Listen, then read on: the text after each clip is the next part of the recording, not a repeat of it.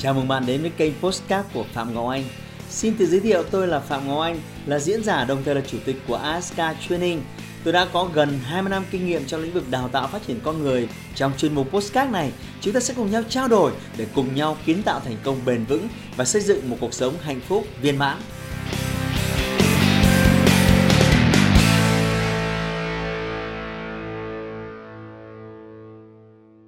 sản phẩm của em là gà rán thì ờ, cửa hàng của em doanh thu nó không cao ấy và em thì ờ, cũng là ừ, muốn là tức là muốn mọi mọi người biết muốn khách hàng biết đến sản phẩm của em thì là em thấy là tức là em ừ, em tự tin là sản phẩm của em tốt. Đấy thì là em ừ, muốn ờ, muốn được biết đến nhiều hơn ạ. Nó vẫn là một câu hỏi nó rất là vĩ mô. Anh cho là như thế này nhỉ muốn một cái sản phẩm nó tốt hơn nên bây giờ thì em phải làm uh, tức là tất cả những cái chiến lược như lúc nãy nói nhé dạ. về mặt quảng bá nhé dạ. cho một cái điểm bán cố định dạ. mình phải làm nó nổi bật nhưng mà lâu lâu ấy, đến khi một cái sản phẩm mà nó tương tự như mình mà người ta có thể mua ở khắp mọi nơi ấy, thì cái xác suất mình được chọn ấy, nó sẽ bị chia nhỏ ví dụ như là bây giờ một miếng ờ, KFC ờ, gà rán KFC là 25 nghìn mà miếng của em là 20 22 nghìn. Nếu là anh, đương nhiên anh sẽ vào KFC rồi. Ngồi sang xịn mịn, đúng không? Thương hiệu có sẵn đầu gấu, thậm chí là selfie xem phông một tí chụp ảnh cho nó anh ở cửa hàng em chắc gì được như thế. Đó. nhưng nếu em đầu tư cửa hàng của em nó hoành tráng hơn một KFC thì em lại không thể bán hai em 22 nghìn. Thế thì khi đấy thì em phải đi vào những cái thị trường ngách. Hay lấy ví dụ như là để ví dụ thôi nhé thì em để làm nó thì em sẽ phải nghiên cứu rất kỹ. À. nhưng mà đó sẽ là những cái thứ gì đấy làm cho em trở nên khác biệt. Đấy.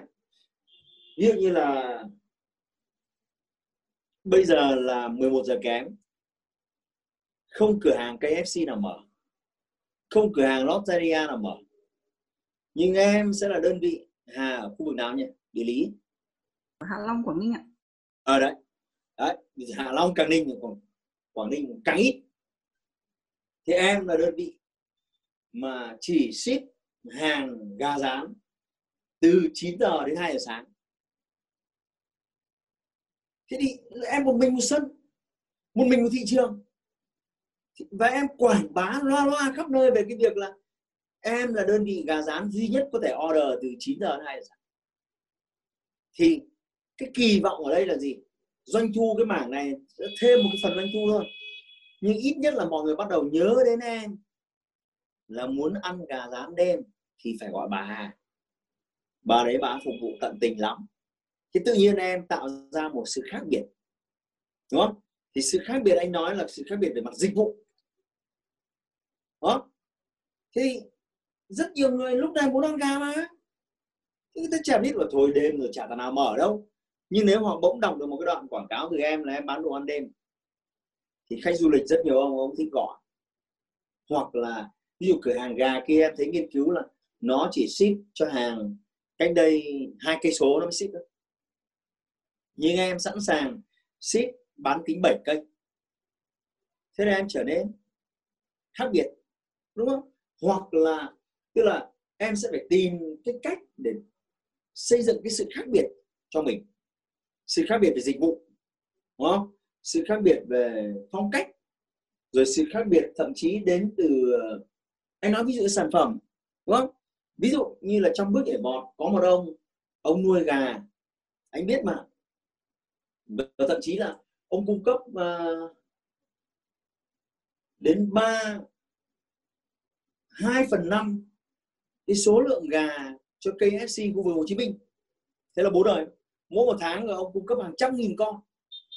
Và ông có nói cho anh là trước đây cái đây ba, bốn năm ấy, thì tiêu chuẩn gà của ông ấy là đúng 44 ngày xuất chuồng. Nhưng bây giờ gà mà ông cung cấp cho KFC đã đạt đến đẳng cấp là chỉ có 34 35 ngày thôi là xuất chuồng. Thế thì mà trung bình là cân mấy cân mấy đấy?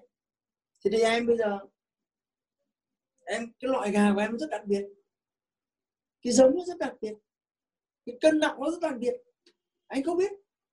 Như có một cái ông ở trong thành phố hồ chí minh, ông cũng làm một cái loại gà nhưng mà ông chỉ làm gà tre thôi. Con gà của ông ấy nhiều nhất là 8 lạng. Nó chỉ trung bình thì 6 lạng 8 lạng thôi. Và cái gà nó rất bé, nó rất chắc và nó rất đặc biệt nó rất, có một nhóm người rất thích ăn cái gà đấy.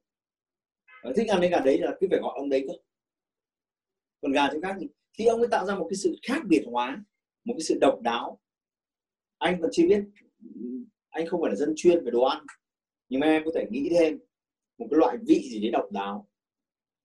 Một cái gì độc đáo mà chỉ có hà ở hạ long mới có cái đấy. Thì em mới có chỗ đứng trên cái thị trường này. Và khi đó nó gọi là thị trường ngách. Cứ tiếp đi hả nói tiếp đi bật biết cho hả Dạ, tức là như này em thì em bán cho thương hiệu ờ, Five Star của tập đoàn CP ấy ạ. Thì ừ. là tức là thậm chí là trong cùng cái ngành hàng của em ấy thì cũng có các cửa hàng cạnh tranh nhau. Thế nhưng mà bên em thì khách hàng em nhận được phản hồi từ khách của bên em ấy, những khách hàng trung thành của em ấy, thì đều là tức là so với các cửa hàng khác cùng thương hiệu ấy, thì em bên em đã làm tốt hơn và ngon hơn rồi.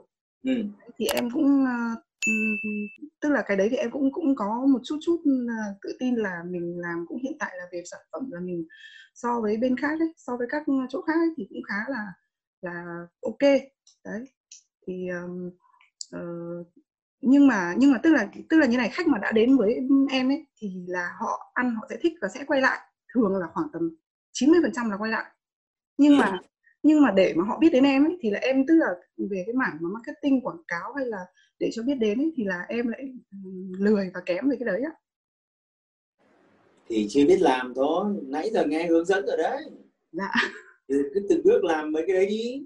Dạ. đi phát tờ rơi trăng băng rôn quảng cáo những cái thứ đấy là những cái thứ mà không tốn kém gì cả. Dạ. trăng băng rôn quảng cáo thật to vào cho đến khi công an phường nó, nó đuổi thì thôi. Cứ trăng băng rôn thật to vào cứ phát tờ rơi bán kính một cây số đúng không? Cứ thế làm ầm mỹ đèn nháy xanh đỏ hết cả lên. Những ai đang kinh doanh à, nhượng quyền thì tôi đề nghị nó có hai thứ cần phải chú ý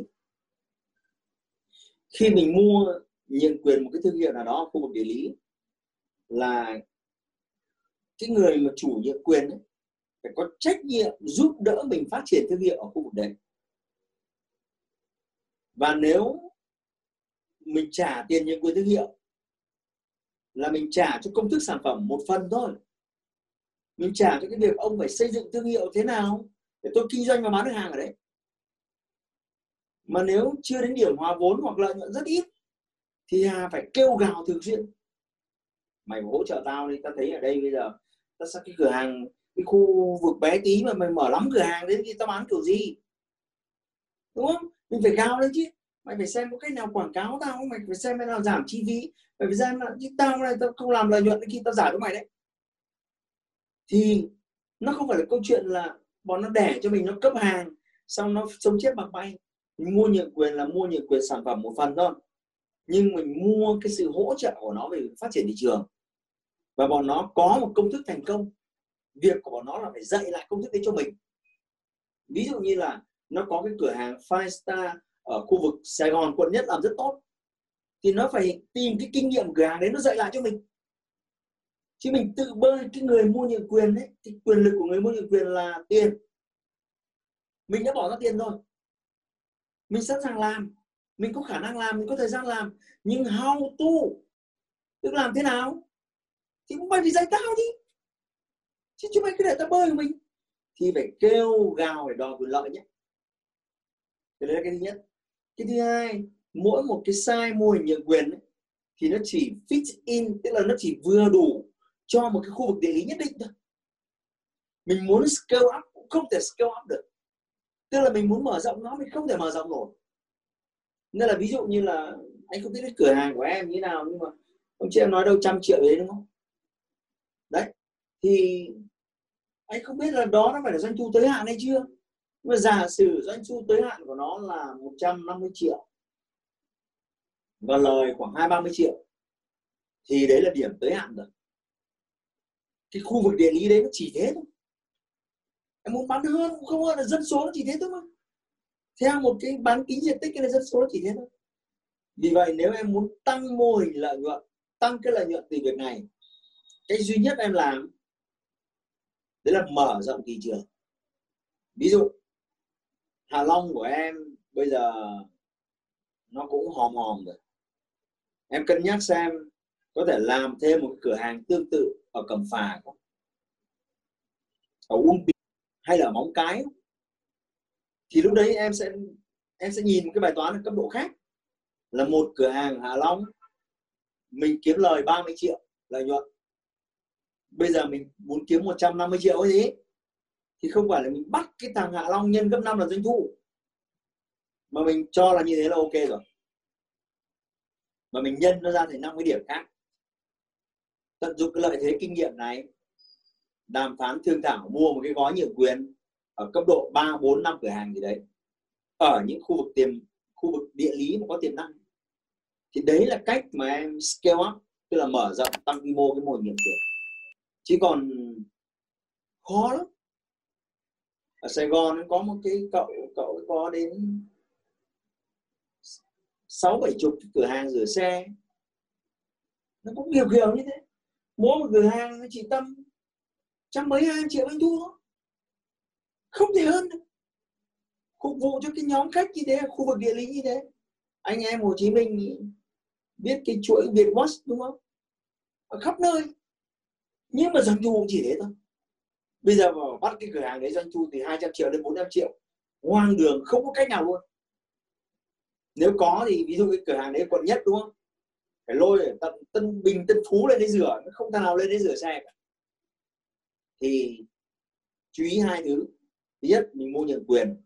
Mình có quyền được gào hỗ trợ, thay vì cắn răng chịu đựng. Thứ hai là mỗi một cửa hàng nhượng quyền, thì kiểu gì nó cũng có một cái điểm tới hạn của doanh thu. Muốn cao hơn, không cao hơn được. Và khi mình đến gần đến cái điểm tới hạn đấy rồi, thì việc của mình là duy trì và chấp nhận cái biên độ lợi nhuận giống như hiện tại nó mang lại. Và việc của mình là mở cửa hàng thứ hai mở cửa hàng thứ ba mình quản lý trên diện rộng thế thôi à nhá ok cảm ơn à đặt câu hỏi thứ tư hãy like và chia sẻ postcard này để nó có thể tiếp cận và giúp ích cho nhiều người hơn nữa. Đồng thời nhấn vào nút theo dõi kênh postcard của tôi để nghe thêm nhiều nội dung hấp dẫn khác. Cảm ơn bạn đã dành thời gian lắng nghe. Chúc bạn thành công và hẹn gặp lại bạn trong những chủ đề tiếp theo.